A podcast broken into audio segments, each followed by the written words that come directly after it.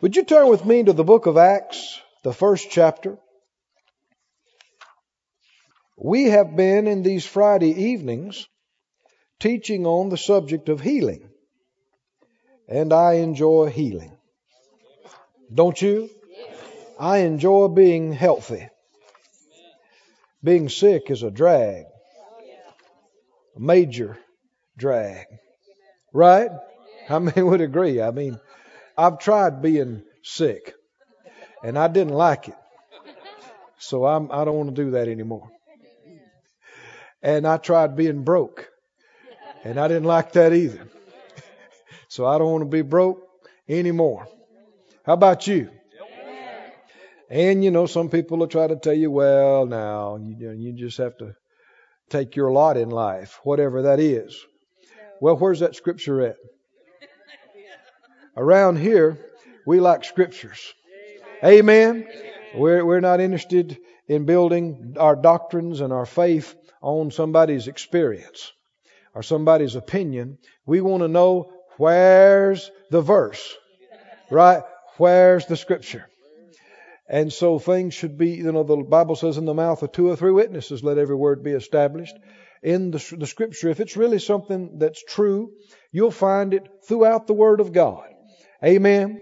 You can build your life on the Word of God, not just knowing it, but being a doer of it. And in that what the Scripture said, Jesus taught that then when the wind blows and the rain and the flood comes, you'll stand.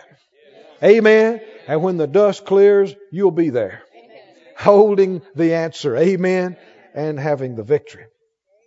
Well, we, we went for weeks through the individual accounts of healing in the ministry of Jesus studied 20 different accounts of healing in Matthew, Mark, Luke, and John. As you might imagine, that took a few weeks. But, you know, I, have learned that, uh, you know, just like the Bible says, faith comes by hearing and hearing. Not just hearing one time, but hearing and hearing. And just keep hearing the word in a certain area. It has a pounding effect on your spirit. And eventually, it's the, I call it the law of displacement. You ever had a, a, glass that you drank some milk out of and it still had some milk in the bottom of it? What if you put that under the faucet and you just turn the water on? What'll happen? Well, the, the water will come in and then you'll have a mix of milk and water. Right? And it'll be real milky. And you keep running the water though, just keep running that water. What happened? It gets thinner. It's less milk and more water. And eventually what happens? There's no more milk left in there. Why? It was displaced. Right? It was displaced. Well, you can get enough word in you and enough faith in you. It'll displace deception and confusion. The truth will displace lies. Amen. And your faith is being fed. Uh, you get enough faith in you, it'll displace fear. And that's a good thing. You get enough healing in you, it'll displace sickness. Get enough life in you, it'll displace death.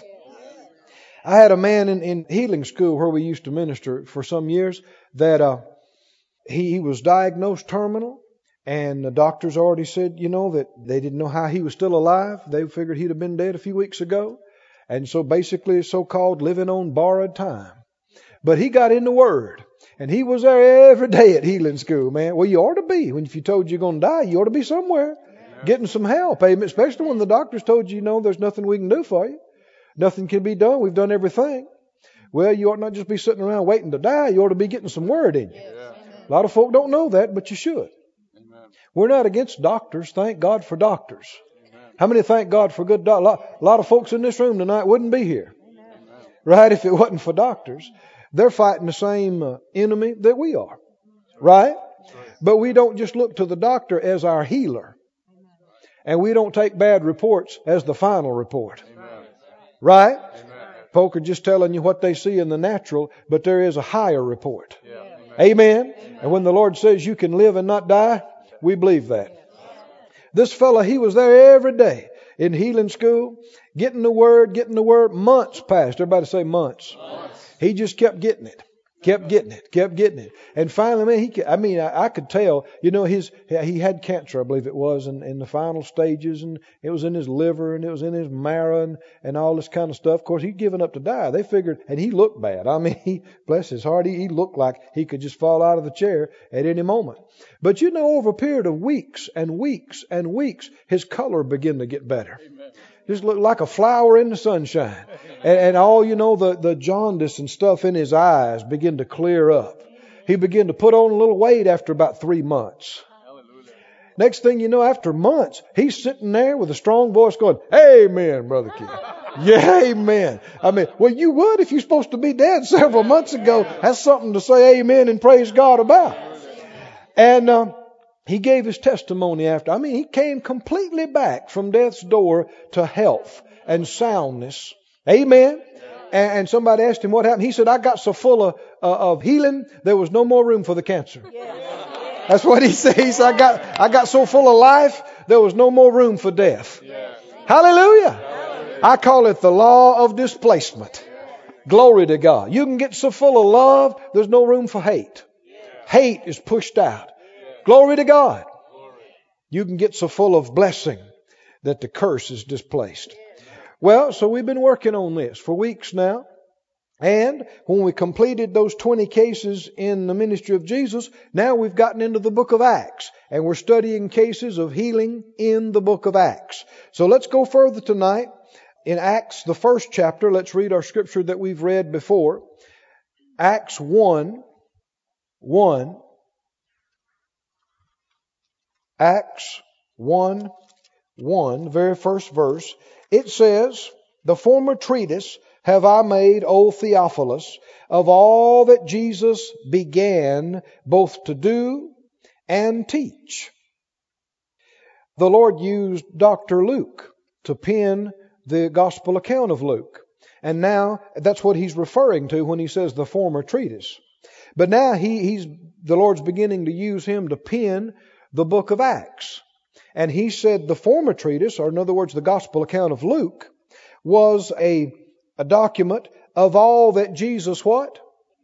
Began both to do and teach. So when Jesus said it is finished on the cross, he wasn't talking about his ministry. Did you hear me? He was talking about the redemption sacrifice. Amen. Him being the spotless lamb, Him offering up Himself. He had done it. Hallelujah. But the ministry of Jesus, which consisted of teaching and preaching and healing and deliverance and miracles, Acts said how God anointed Jesus of Nazareth with the Holy Ghost and power. And he, he went about doing good. Doing what? Good. And healing all those who were oppressed of the devil, for God was with him.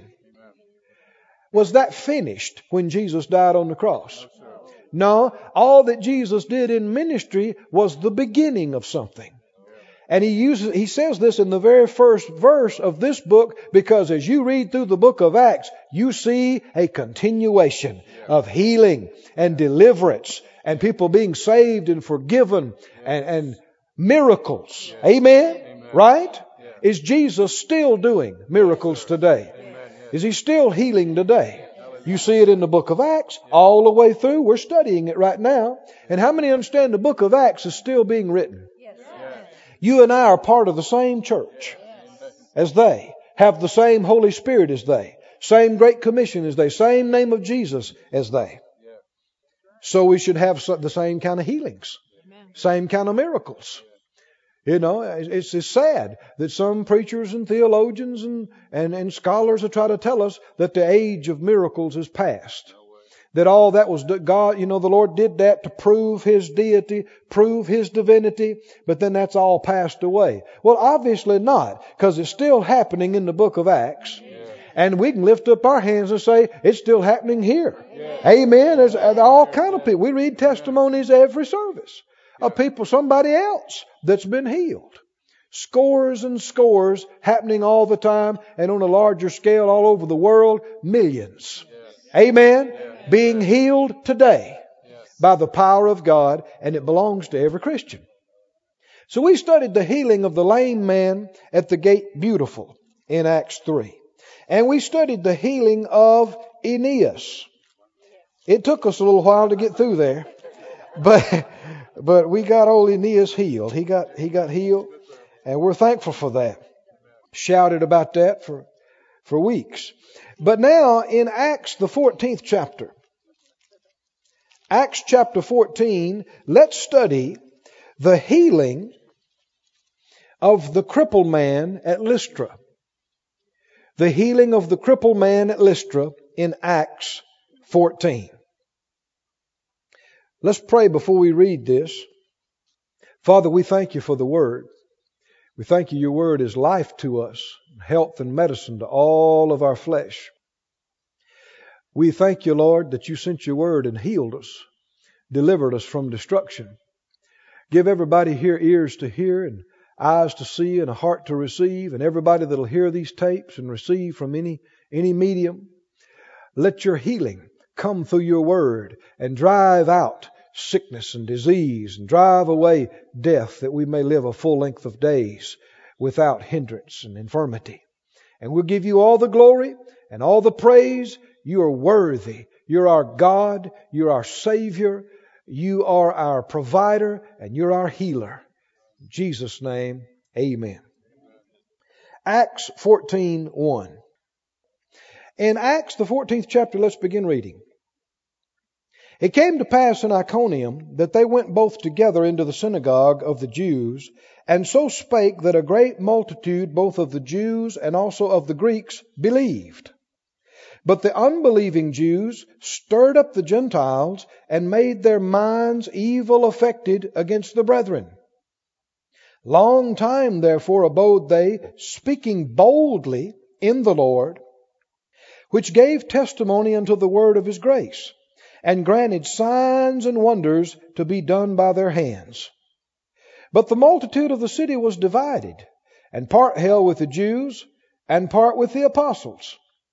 And when there was an assault made both of the Gentiles and also of the Jews with their rulers to use them despitefully and to stone them, they were ware of it and fled to Lystra and Derbe, cities of Lycaonia, and unto the region that lies round about and there they preached the gospel.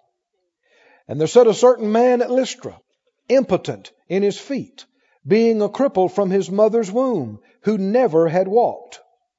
The same heard Paul speak, who steadfastly beholding him, and perceiving that he had faith to be healed, said with a loud voice, Stand upright on your feet. And he leaped and walked. Hallelujah. Glory to God. How many believe it happened just like that? Just like, that's not a fairy tale. That's historical uh, account. The man lived. He was there. He, he was crippled from his mother's womb. And that day, listening to the apostle Paul preach, he jumped up and stood on those legs and, and ankles and feet that had never worked and jumped around and hopped around, and then could walk on them, I reckon, the rest of his life. How many believe that? How many know that's a miracle? That is healing, but it's a miracle of healing. Healing is a renewal or a regeneration of the body from a weakened or diseased condition. It implies a process. And uh, some people don't understand that. They think, well, if God heals you, that means it's always instantaneous. No, that's not correct healing, God, you know, God made the human body. And He put a certain amount of healing in the body that'll cause you, if you scrape your knee or cut your finger, it'll cause it to heal up. There are no intelligent people who don't believe in healing. Did you hear me? Anybody that's lived any length of time on the earth below has scraped a hand or a knee or stubbed a toe and it healed up if you're normal and healthy, right? You'll heal up. Well, God made the human body, and God put a certain amount of healing in you to uh, sustain you for maintenance and just keep you up and keep you going, right? How many thankful God did that? Elsewise, if you damage something, it'd always be that way the rest of your life. But no, it'll heal up. And in fact, you know, doctors don't heal people. Right. You know, you take a surgery, uh, there's a growth in there or something, and the surgeons go in and take the growth out. Well, that can be a positive thing. But then when they're done and they sew the person back up, well, they didn't heal them. They removed a problem. But if they're going to be healed, somebody says, well, the body has to heal itself. Yeah, but who made it that way? Who put that in there? You know, who put life in the body? Who put healing in the body? People say, well, we just don't understand this. No, you just don't believe. God made the earth. He made human beings and He put healing in us. Well, there's a lot more healing where that came from. How many believe that? And in this case, here's a man that something was wrong with him, but there was so much healing power that came into him from God that it corrected everything in a moment of time. And he jumps up. You know, this is a miracle in more ways than one. I mean, instantly, his feet and ankle bones are healed and his legs are healed, but you know, he's never walked in his life. We saw this in Acts uh, 3 with the lame man at the gate called Beautiful, too. I mean, how, you know, he never learned how to walk as a toddler. He's not only walking, he's leaping, he's jumping, he's running. This is a miracle a miracle of healing, a sign and wonder. And I believe we serve the same God. He hadn't changed one iota. If it pleased Him then, it pleases Him now. If it was good in His eyes then, it's good in His eyes now. If it was His will then, it's His will now. And He's no respecter of persons. If He'd do it for Him, He'd do it for somebody else. Can you say amen? God is the healer, the great physician. He forgives all your iniquities. He heals all your diseases. Thanks be unto God forever. We have a healer. I said we have a healer. I'm telling you, if the baby's running a fever late in the nighttime and nobody knows what to do, we know what to do. We know who to go to. If you get a bad report and they tell you there's no hope, there is hope. We know who to go to. I'm glad about that. I said, I'm glad about that. I don't have to throw up my hands in despair and cry and think about taking my life because there's no way out. There is a way out, a good way out, a way to live and not die. Overcome. Amen. I'm so glad. How many can raise your hand with me and say, I've been healed many times? The Lord has healed me many times. Glory to God. There's been a number of times in my body that something looked like it started and looked like it was wrong or something to get you to, you could get scared about, but I just spoke to it. I just put my faith on it. And I mean, you know, sometimes in a matter of, of minutes, sometimes a matter of days, sometimes in a matter of weeks, but it went away. Amen. Hallelujah. Hallelujah. Healed. How many understand that there's enough stuff in the atmosphere and in the food we eat and in the water we drink to kill us a million times over? Right? And we'd all been dead a long, long time ago, except the Lord sustained us. And He will sustain us. He will continue to sustain us till we finish our whole race, complete our whole course, do what we were put here to do, and then we'll be ready to go anyway. Amen? Without disease. Acts 14, let's back up and begin reading this. In verse 3, 1 through 3, it said that they stayed there and they spoke boldly in the Lord.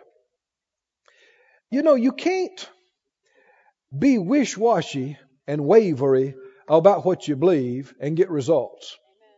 And preachers can't preach wavery and wish washy. I know a, a, friend of mine that was in seminary, same time I was at, at Rhema. Uh, he was going on to his doctoral studies, and I wasn't there. I didn't have the education that, that he had. And so I was curious to know what he was getting. And so I asked him about a couple of things because they're delving into the, you know, depth, length, breadth, and height of theology and, and about a certain issue I'd been thinking. I said, well, what do you believe? What have you found out about this? He said, well, Dr. So and so in his study on such and such states this and this. And he says, but Doctor, other doctor so and so, he states their completely opposing view. He said, but also other third doctor so and so in his book on such and such, he stated uh, a third completely different idea. And he said, but also fourth doctor so and so. And I mean, he went on and on at like that I would be impressed with that.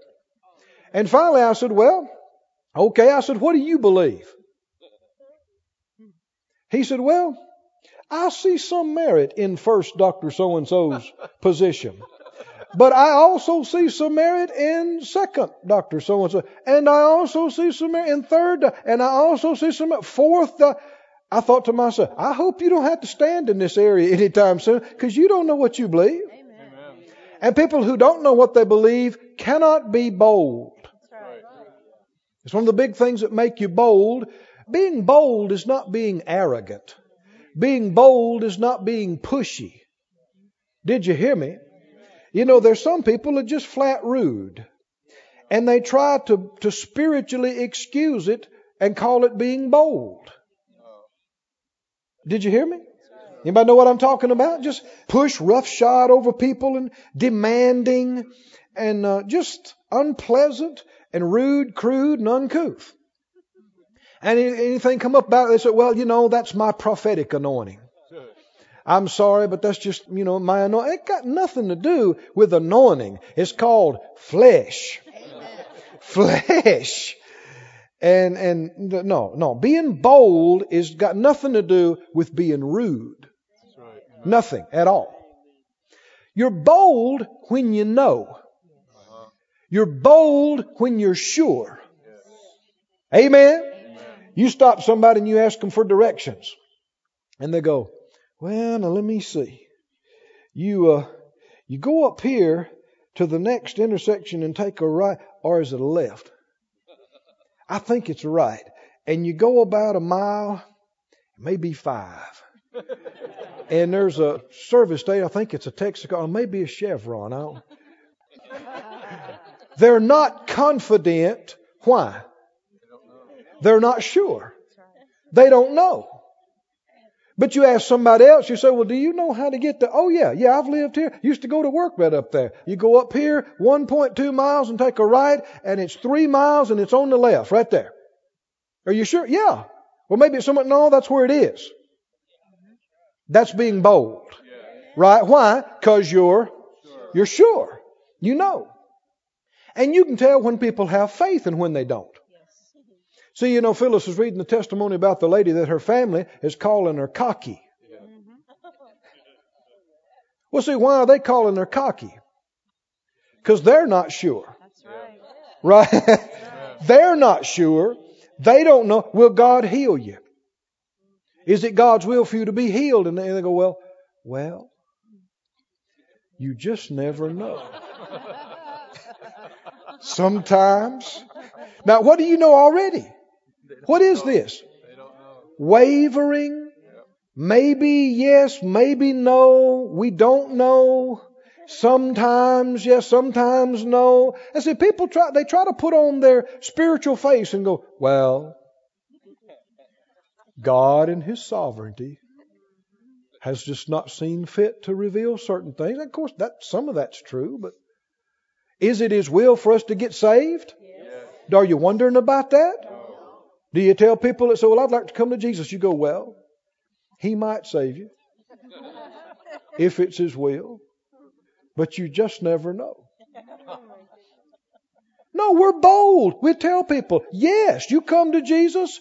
Uh, you know, yeah, I had a fellow one time ask me, he said, I'm going to bring uh, a friend of mine, a relative of mine, to the healing school. He said, What's the chances of them getting healed? That's what he asked me. Well, see, he, he's been dealing with uh, medical profession and he wants a percentage number. He wants like, you know, a 50-50 chance. You know, or a 40% chance or, or, you know. well, nobody had ever asked me that question. That was years ago. And I thought, what's the chance of them getting healed? He thought it was a very legitimate question. He's looking at me waiting on the answer. I said, well, I said, are you a Christian? He said, yes, sir. Told me what church you went to. I said, You've been born again? No, I've been born again. I said, What if a, a person comes in and uh, they ask you, you know, they say, Well, I'm thinking about going down to the altar this morning when they give the altar call. Uh, what's the chances, you think, of me getting saved? What would you tell them? Huh? 100%. If they go down and they genuinely repent and they genuinely believe and they genuinely receive Jesus as Lord of their life and confess Him as Lord with their mouth, what's the chances?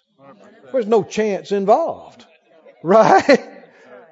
They're going to get saved every time. I said the same Bible that teaches that teaches healing. It's not based on any chances, it's based on the Word. You do the Word, you get results. Every time. You didn't get results, you didn't do the Word. Right? And people can act like, well, you know, God just saw fit not to do it when they didn't do the Word, but that's not the case. That's not the case. Now, uh, let's keep reading. If I keep commenting on every verse like that, how are we going to get through?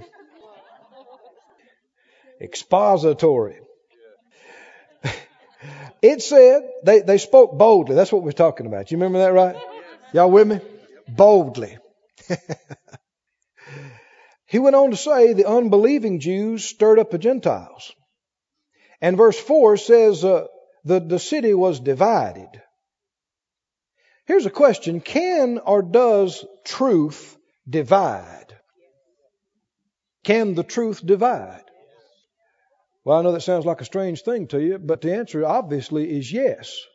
When the truth is preached, remember Jesus said in, in Luke 12, He said, Do you suppose I'm come to give peace on the earth? He said, I tell you no, but division. From henceforth there'll be five in one house, divided, three against two, two against three. What's he talking about? Because when the truth comes, and people hear it, and people are convicted, and they see the light. When the light comes and you're shown that you're not right, you'll do one of two things. You'll humble yourself and receive the light and repent. Repent means change. Or you'll harden yourself and resist it through pride. Go to the 28th chapter of Acts and read this. Acts 28, verse 23. Last chapter, verse 23. And when they had appointed him a day to Paul, there came many to him into his lodging, to whom he expounded and testified the kingdom of God, persuading them concerning Jesus, both out of the law of Moses and out of the prophets, uh, for a good hour and a half. Because that's long enough for anybody to preach. Really, too long.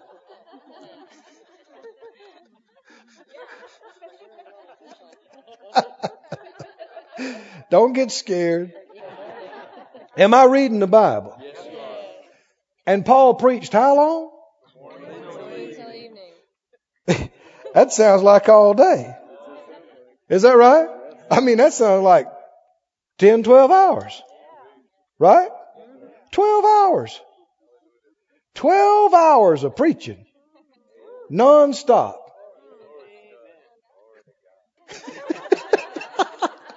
People are looking at each other like, boy, what's he, what's he getting ready to do? No, don't get scared. How many remember in this same book, Paul was preaching up in the upper room? Remember that? And he started preaching and went all night. He went all night long. Young man named Eutychus. Remember him? Said he'd sit in the window. And Paul was going on and on and on and on into the night, past eight o'clock, past ten o'clock, past twelve thirty, past three in the morning, past four, you just fell asleep and fell out the window. they had to come down, disrupted the service when they heard him hit the ground. And they all had to come out. Remember that? Pray over him. And uh, God healed him.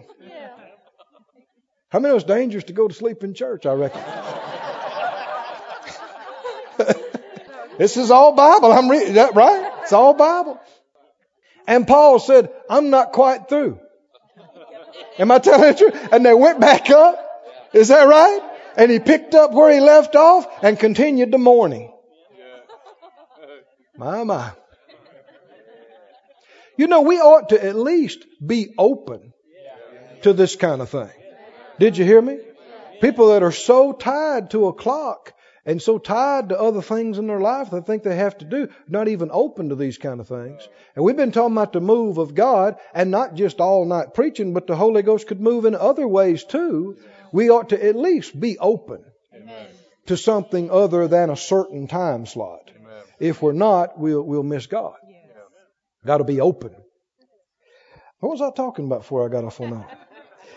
He preached from morning till evening, and he used all the scripture he had. He, he used the law of Moses and the prophets. In his day, that was the whole Bible. How many think he did a good job? How many think by the Holy Ghost he covered some ground and he did a good job? No question. Right? But, verse 24, here's the results. And everybody was thrilled and got saved and became partners with Paul's ministry. No, and what? Some believed the things which were spoken and Some believe not. some believed not.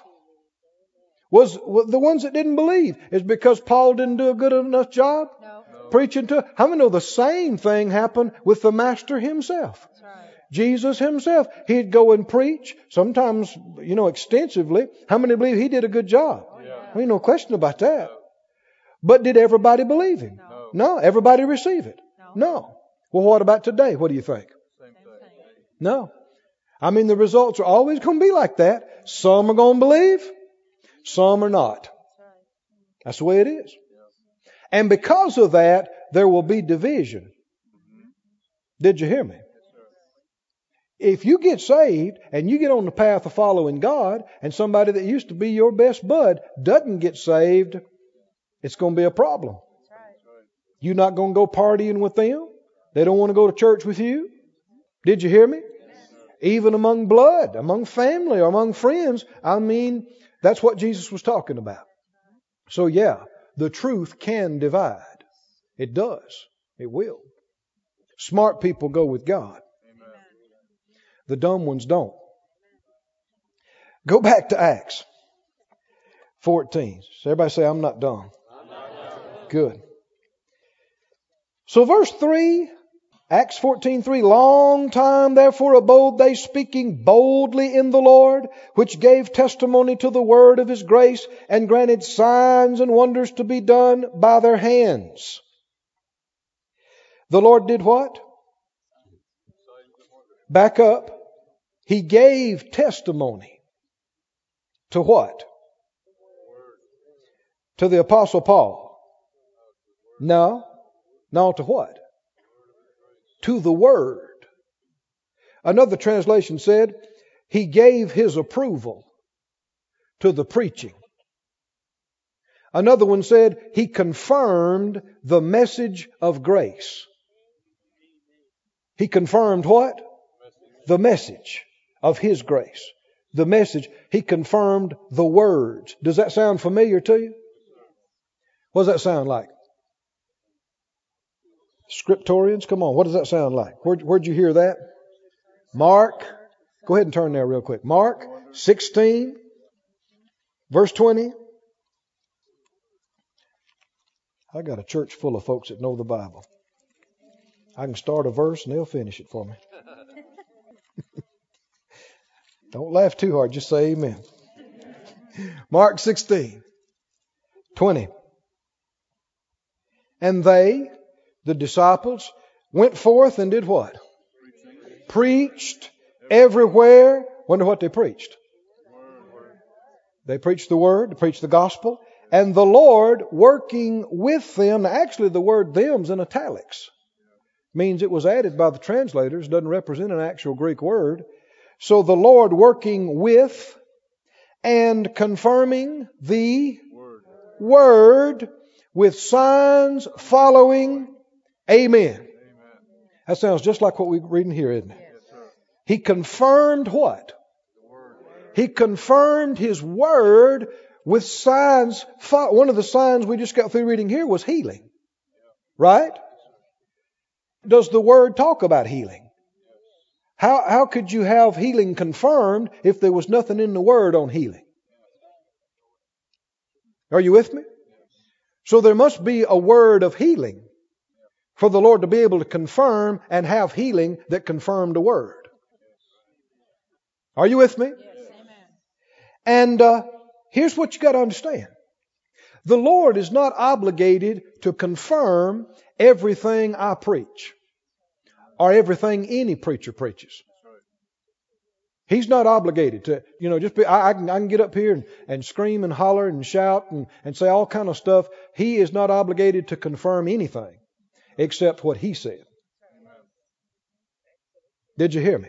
If I tell you what I think and my opinion and my experience and, and it's not his word, he has no obligation to confirm any of that. But if I tell you what he said, amen, he's ready to back that. He's obligated by his own faithfulness and integrity. He's exalted his word above his name. And heaven and earth will pass away, but this word will never fail. Amen. And he's not obligated to believe, excuse me, to confirm everything you believe. Did you hear me? He's not obligated to confirm everything you pray or everything you confess or everything you believe. You can believe something ever so strongly, but if it's not the Word, don't expect it to be confirmed. Did you hear me? If we're not seeing as much confirmation in our life, what should we immediately check? What are we believing? People like to think that everything comes out of their mouth is the word, but that's wishful thinking. So much is opinion and theory and tradition that's got nothing to do with the word. So much stuff that people believe and, and even preach. I think sometimes, you know, we have nutritional labels on uh, our food now. It'd be great if we had spiritual content labels on TV programs and, books and tapes, teaching and preaching tapes. And uh, if it was accurate, of course, I don't know who'd be qualified to do it, but if it was accurate, it'd say, you know, 20% unbelief, 20% tradition, 20% filler. Just a bunch of hoopla and hot air and and then you know maybe X percent amount of, of word or faith. But uh, what we ought to be uh, shooting for all the time is to eliminate the other stuff, and, and that's why we ought to examine everything. Where's the verse? Where's the scripture? Now uh, it said that when they preached this and the Lord confirmed the word, and the city was divided. I'm back to Acts 14 now. And when they, uh, when these individuals that didn't believe tried to hurt Paul and, uh, and his company, and when they were aware of it, they left. How many understand sometimes it's not time to make confessions and stay? You know, people find out, well, you know, there's danger, and they go, well, I'm just going to believe it. It won't happen to me.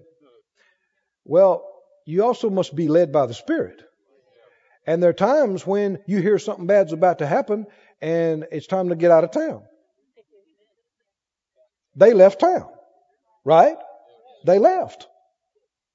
And they went to Lystra and Derbe and cities of Lycaonia and the region that lies round about, and there they preached the gospel. What is the gospel? Good news.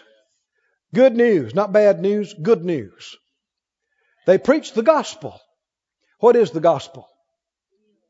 You're going to hell if you don't change.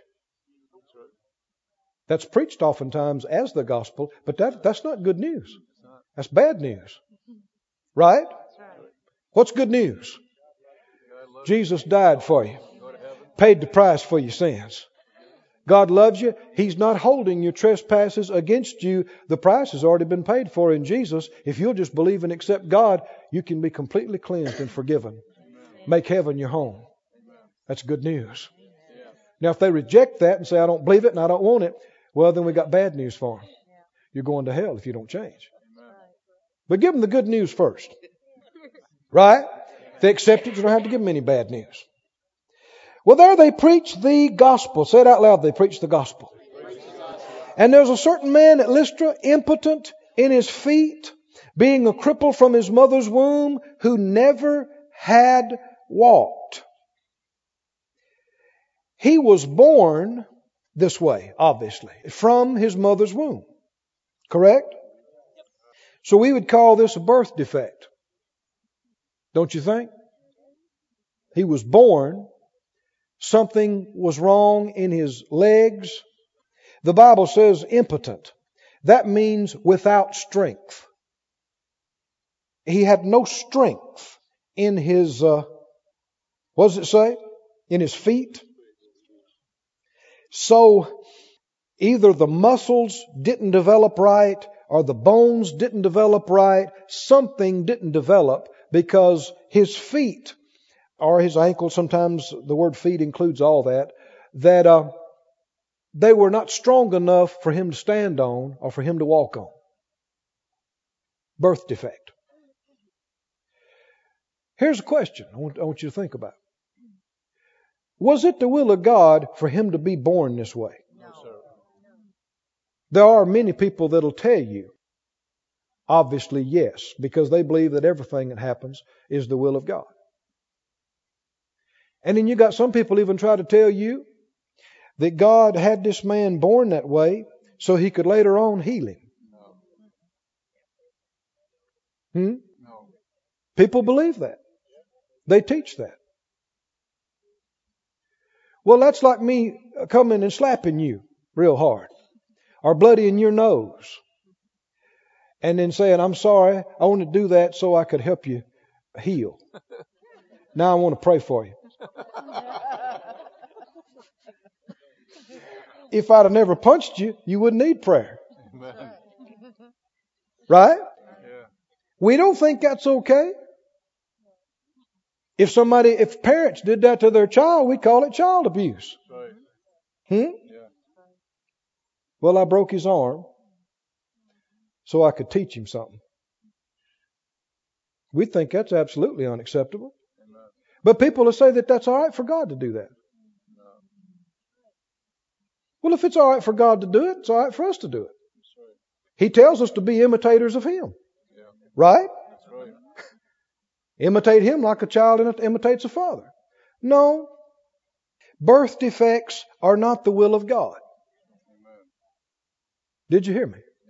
All aberrations, all mutations, all deformities are a result of the curse that's in the earth. Did you hear me? There were no such things in the beginning when God made Adam and Eve. There were no such things. And the curse is in the earth because of sin.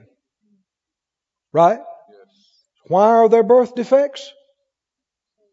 Because of sin in the earth. Because the curse is in the earth.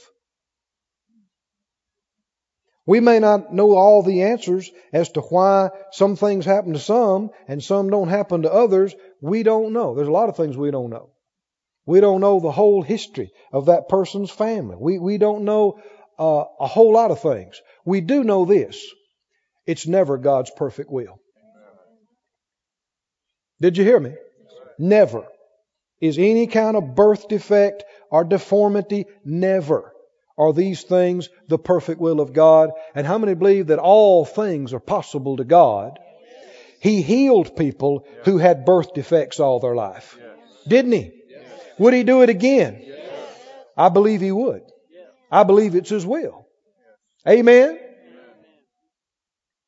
I mean, there's so many folk, uh, both medical profession and in the religious profession, will tell people that, you know, God made you special by making you deformed, and He has a purpose in it, even if you don't understand it. And there is no hope of ever being different, but that's just the way God has chosen.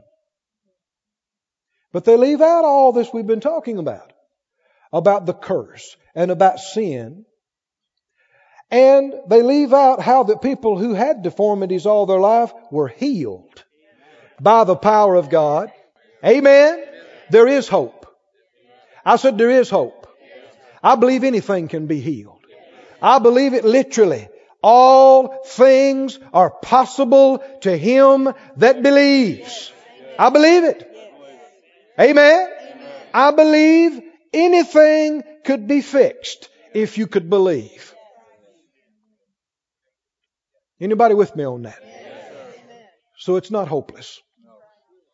You don't have to resign yourself to the will of God because it's not the will of God. It wasn't the will of God. Healing is the will of God. Deliverance is the will of God. Wholeness is the will of God. This man is an adult now. 25, 35, 55 years old. I don't know. An adult. And he has never taken a step in his life because he was born deformed. But on this day, something is different. How did it start? Can you find it? How did it start? Can we trace back the beginning of his miracle? How did it start? Paul's crusade team came to town. Oh, hallelujah. They had a meeting and he preached the good news. Hallelujah. How many believe he preached it boldly? He didn't apologize for God. He wasn't rude, but he was confident. He was sure of what he was talking about. Amen. And he told them that God was good. He told them the price had been paid in Jesus. He told them they could be saved and he obviously told them they could be healed. I'm going to prove this to you. Obviously. As he's a preaching, something happened. Read with me. Can you help me out? What happened? There they preached the gospel. And there was there what? Certain man. Certain man at Lystra, impotent in his feet, being a cripple from his mother's womb who never had walked. Right? And the same heard Paul speak. Does that remind you of another verse? What? What's the man doing? First thing that happened, preacher came to town. Started preaching. Not tradition, preaching the word. Preaching not bad news, good news. And this man sitting there doing what? Hearing. Hearing, listening, hearing. What happens when you hear the word? Oh, glory to God. Faith. Isn't what Romans 10 says? So then faith comes by hear. Faith doesn't come by praying for faith. Did you hear me? Ah, millions of Christians have wasted all kind of time begging God to give them faith. The Bible never said to pray for faith. Did you hear me? Bible never told you faith comes by praying. Faith comes by hearing. It is written, Romans 10, 17. So then faith cometh by hearing.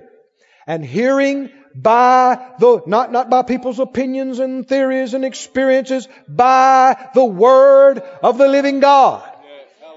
The word concerning Jesus, one literal translation says. By that word, faith comes. You don't go to other people that you think have faith and say, lay hands on me and give me some faith. You don't fast and pray and beg God, please give me faith. No, get in this book. Get in this book. Get in good church services and good meetings. And read and hear. And oh, wonder of wonders, faith will come out of the spoken and the heard word and come into your being. Oh, it's an amazing thing. It's a wonderful thing. How that faith, faith's a precious thing. It's called precious in the Bible. Faith will come into you. This man got faith to be healed. It's right there, isn't it? How do we know he had faith to be healed? Keep reading. And Paul what?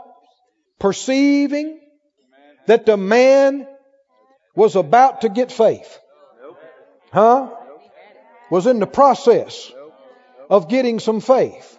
No, he had, or some translation says, has faith to be healed. Let's stop right here. We just stop right here. Don't read any, any further. If you stopped right at this moment in time, what's going on? Paul's still preaching. The man's still listening. Does the man have faith to be healed right now? Yes, Bible said he did. Is he healed? No. No. As far as being healed manifest in his body, no. But does he have faith to be healed? Yes, but he's not healed. Are you getting this? Can you have faith for something and not have it? Yes. Yes, because faith must be released. Faith must be acted upon. This is one of my favorite healings in all in all the Bible. I, I, I so enjoy thinking about it, talking about it. Do you have a caption up up above on your columns up here? You know how little captions. Some of them say Paul healeth the cripple. Anybody got that? Paul healeth the cripple. Some say Paul at Lystra. Paul healeth the cripple is a lie. Men wrote that in there. That is not so. Paul did not heal this man at all.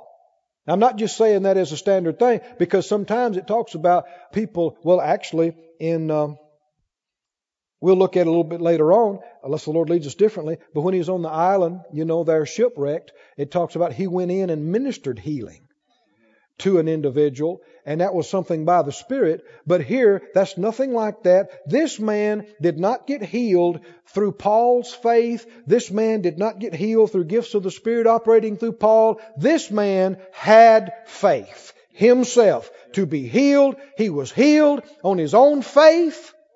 There was no fast organ music. There was no lightning falling out of the sky or audible voices. No special gifts or manifestations of the Spirit. He heard the gospel preached. He got faith to be healed and had a miracle in his body. I'm so excited about this because this can happen anywhere, anytime, for anybody. You don't have to wait for some special move of the Spirit. This is faith he got how? By hearing the gospel. Oh, glory to God. Now I know, even though it's not all in the text there, I know Paul had to have preached to them that day that it was God's will for all of them to be healed. Did you hear me? I know that. Somebody say, how would you know that? Because of the nature of faith. Faith begins where the will of God is known. Let me give you an example. If I came in here this evening and I said, Man, the Lord's been blessing me, and I got a big roll of money here. I got a big wad of hundred dollar bills. And the Lord has dealt with me to give 50 people in this place a hundred dollar bills each. I'm not saying that. I said if I said that. This is purely suppositional. An example, if you will. But if I stood up and said, Man, I got a big roll of money here, God's blessed me, I feel led to give 50 people in this place a hundred dollar bill each. Here's the question. Could you have faith to receive a hundred dollar bill from me? No. I always get the same response. Some folk go, yeah. Others go, no. Others go, maybe. The answer is no. And says, yeah, I could believe it. No, let's say you came up then and you said, uh, I'll take my hundred dollar bill now, Brother Keith. And I said, who told you I was going to give you a hundred dollar bill? What would you say? Huh? You said, well, you, you couldn't say I did because I didn't tell you I was going to give you a $100 bill. I said 50 people, and there's more than 50 people in here.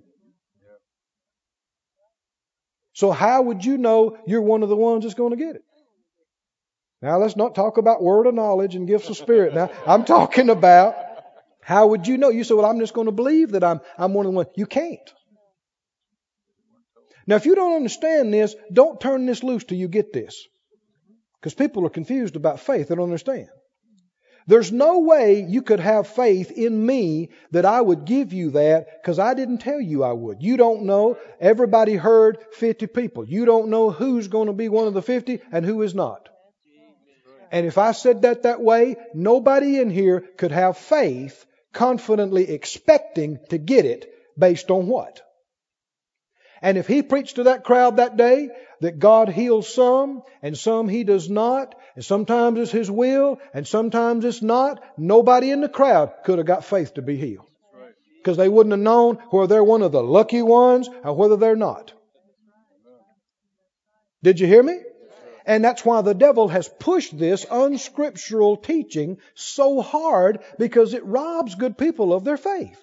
They're always wondering, well, if, is it God's will? Am I one of the lucky ones or not? But what if I came in here tonight? And I said, man, I'm packing tonight. Glory to God. I got two big rolls of hundred dollar bills. I'm so blessed. And I just feel impressed to give whosoever will in this room a hundred dollar bill tonight. Could you have faith to get a hundred dollar bill from me? And if you came up and said, I'll take my hundred dollar bill now, and I said, Well, who told you I was going to give you a hundred dollar bill? What would you say? Yeah, but I didn't call your name. What did I say? Well, what would that include? Anybody in the room. And if my word is good, you get a bill. Right? You understand what I'm talking about? Has God used language like that? That whoever believes. Huh? Anybody that'll believe and say and receive. Well, see, it has to be that way in order to have faith. You can't be entertaining a question of maybe it's His will, maybe it's not, uh, we hope so, we don't know. Faith cannot exist in those kind of circumstances. So I told you all that to say this. We know beyond any question that Paul boldly preached the good news that it was God's will for all of them to be healed there that day. Because that man sitting there, a heathen, idol worshiper all his life, a cripple, a beggar, didn't know the Bible, didn't know anything, but he heard Paul tell him that there was a God who made the heavens and earth that would heal him. Amen. Not maybe, not might, we'll see. He heard Paul tell him God would heal him. And while he sat there listening to that, faith came up in his heart. He believed that God would heal him. Oh, glory to God. He believed it. He believed it. But he's still crippled. He's sitting there with faith in his heart to be healed, but crippled. What happened next? Paul, perceiving that the man had faith to be healed, said with a loud voice, Stand upright on your feet, man. And he moved. What's happening when he moved? He, he is expressing his faith. Faith without works, faith without action is, is dead, produces no results. Is there such a thing as dead faith? What would dead faith be? Inactive faith. See, millions of Christians come and gather and sit and talk about what they believe and go home and do nothing. And talk about what they believe and do nothing. And talk about what they think and do nothing. How many understand it is the doer of the word that gets results? It is only the doer. You can talk and theorize and expound on tithing till you're blue in the face, but until you start tithing in faith. You can talk about confession, you can talk about faith, you can talk about protection, you can talk about all these things, but until you begin to do things, act on it, put it into your lifestyle, live by it, it's only then that the miracles start happening. Every one of these testimonies that Phyllis reads up here, what do we know? Somebody didn't just hear, What'd they do? They believed it, they received it, and they acted on it. They acted on it. And it's only when you act that the power comes. It's only when you act that God steps and confirms that word that you acted on. Paul did three things. The man did three things. Paul preached. Paul perceived the man had faith. And Paul prompted the man to act on his faith. You see that? Preached, perceived, prompted. What did man do? He heard what Paul preached. He had faith. Amen. And he hopped. He jumped. He stood, he acted. Right? He acted on what he believed. Let's go over this now. How many believe this happened just like this? How many believe this is not just in here for us to go, ooh, oh, ain't that great? We're to understand this is how it works today. This is how it works for everybody. There are many things that happened that were in the church, early days of the church, that are not recorded. These are recorded because they belong to everybody. Forever, they reveal unchanging principles of faith, God's will for everybody. How many believe preachers are to preach in faith? They are not to preach wish-washy stuff. If you don't know, don't talk about it. Right? If you're not sure, don't talk about it. But what you do talk about, and you're sure, don't mince words. Tell what God will do. Amen? Tell what the truth is. Tell what the Word says. Don't back up on it. Amen? If you want faith to be produced in the hearer, you must preach it in faith. If you don't believe it, how are they going to be convinced? Do it. And then, once a person has faith, you don't stop there.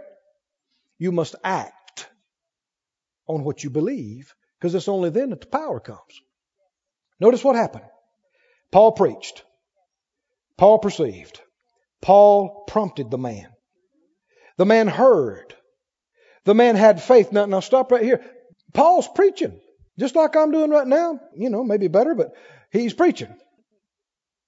And he's looking across the crowd. And he noticed something about this man that was different from people sitting around him. Faith is perceivable. Amen. It's perceivable. He saw something about the countenance of his face, something in his spirit bore witness about this man, and he knew it was at the point where this man's ready to act on his faith. Right?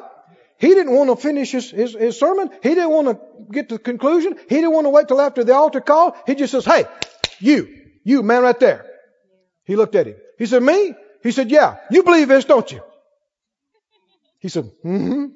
He said, Well then get up. Get up. Get up right now. Get up. And that man, he's never walked a step in his life. He was born deformed. His feet can't hold him up. He's heard about Zeus and Mercury and Apollo and how the gods saw fit for him to be born that way. But I'm telling you, that's out the window today. I'm telling you, he ain't thinking about Zeus and Mercury. He's thinking about this Jesus he just heard about. And this man tells him that Jesus died for him and will heal him. And he said, I believe that. I believe that. Something bore witness in his spirit with that. He's sitting there crippled. He believed that. And Paul perceived his faith and called him to act. And when he did, the power of God came on his feet.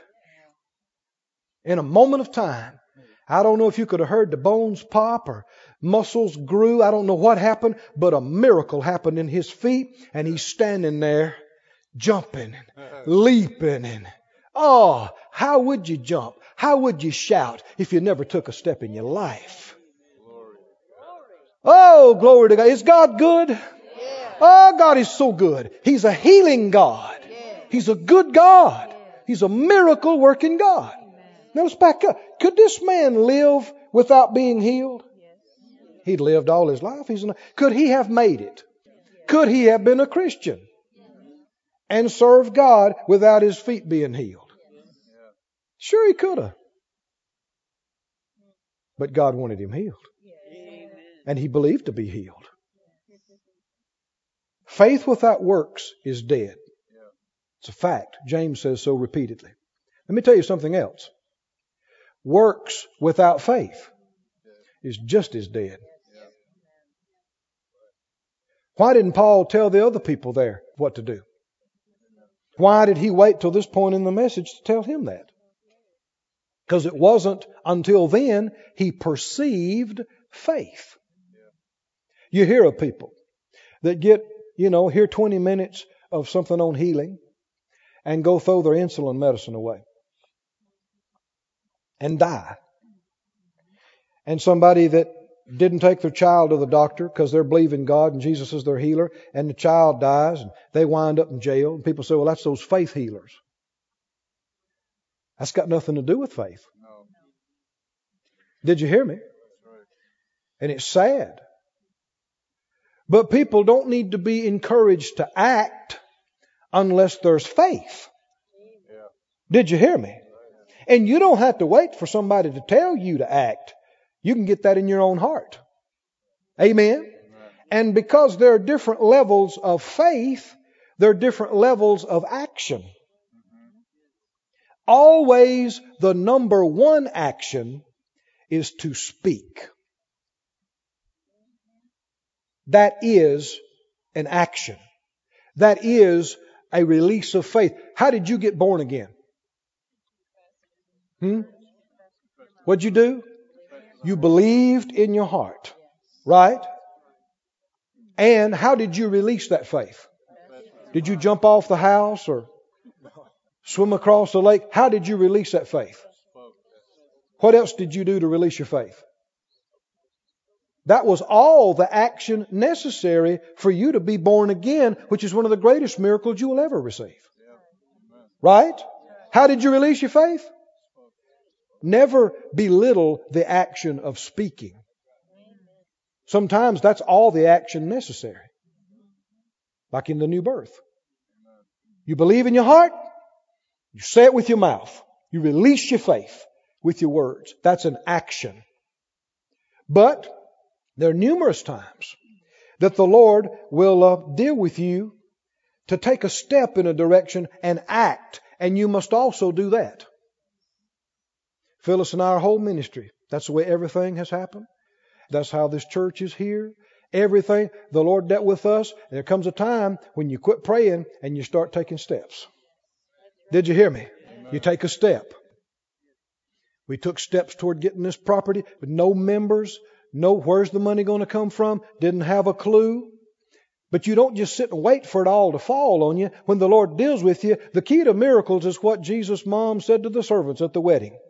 Whatever He says to you, do it. Do it. And when you take that step, how many understand the Lord, the Holy Ghost, the Spirit of Jesus was talking through Paul that day? Wasn't he? When he looked at that man and said, Get up, get up. Does that sound familiar? Rise and walk. Does that sound, who's that sound like? Just like Jesus. Why? Because this is Jesus talking through part of his body. Oh, glory to God. The word is true. The word brings faith and acting your faith brings miracle working power. Hallelujah. Stand on your feet, please. Oh, thank you, Jesus. Thank you, Lord. I got to looking through my notes this uh, this evening. You know, trying to pray a little bit about what we do after this. I thought, well, should we stay on healing? I saw I had enough notes for at least three years. just on healing to just keep going on healing. Probably, it may be more like five, but no, we won't do that unless the Lord says that. But how many believe the Bible is full of healing? I mean, healing. God healed in the Old Testament. He healed in the Psalms and the prophets. He healed in the Gospels. He healed in the book of Acts. He healed in the epistles. And He heals today. Do you understand here? This man was not healed through prayer. It's scriptural to pray for the sick, but you don't have to be prayed for to be healed. This, this man was not healed through laying on of hands. Is that right? Laying on of hands is scriptural, but he wasn't healed through that. How was he healed? Through hearing the word and acting his faith, acting on his faith. Now I'm going to pray over you. And uh, especially if you've had a problem in your body, you know, so people are looking for a quick fix. But I'm going to encourage you continue to get in the Word. All those 20 cases that we've already gone through are on tape back there. And if you don't live here close by, find you a church that preaches healing. Don't go somewhere and, and, and put your money in the offering for somebody to tell you that you can't be healed. And you, and you can't live and you can't prosper. Did you hear me? You can't, especially if you've been diagnosed with a serious problem, you can't afford that. You got to get something in you to be fed for your faith. Get, find some place. You'll know it when you find it. Uh, find the place where you fit and where you'll get fed. And here's the thing, stay with it. This woman got healed, she said 13 weeks. That's not long.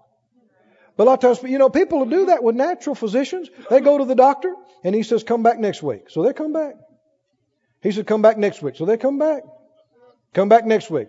Just sit out in the, in the waiting room. Wait two hours. And then go in. Come back next week. And they'll come back. Take this medicine three times a day. They'll do it. And I'm not saying anything's wrong with that. But folks well, come back next Sunday and get some more. Well, I got a shop with my family. Well, I got, see, people don't know the importance of the word. Keep feeding. Keep taking your medicine. Hallelujah. Keep taking it. Keep pumping yourself full of the word, full of faith, full of life. And secondly, what? As the Lord deals with you, act. Act on your faith. He deals with you to do something, you do it. He deals with you to speak something, you speak it. And as you do, you'll be releasing that faith that has come into you through the Word. Hallelujah. This ministry has been brought to you today free of charge by the partners of Moore Life Ministries and Faith Life Church. If you would like to help send this word to others at no charge, you can become a word sender today. For more information, visit our website at moorelife.org.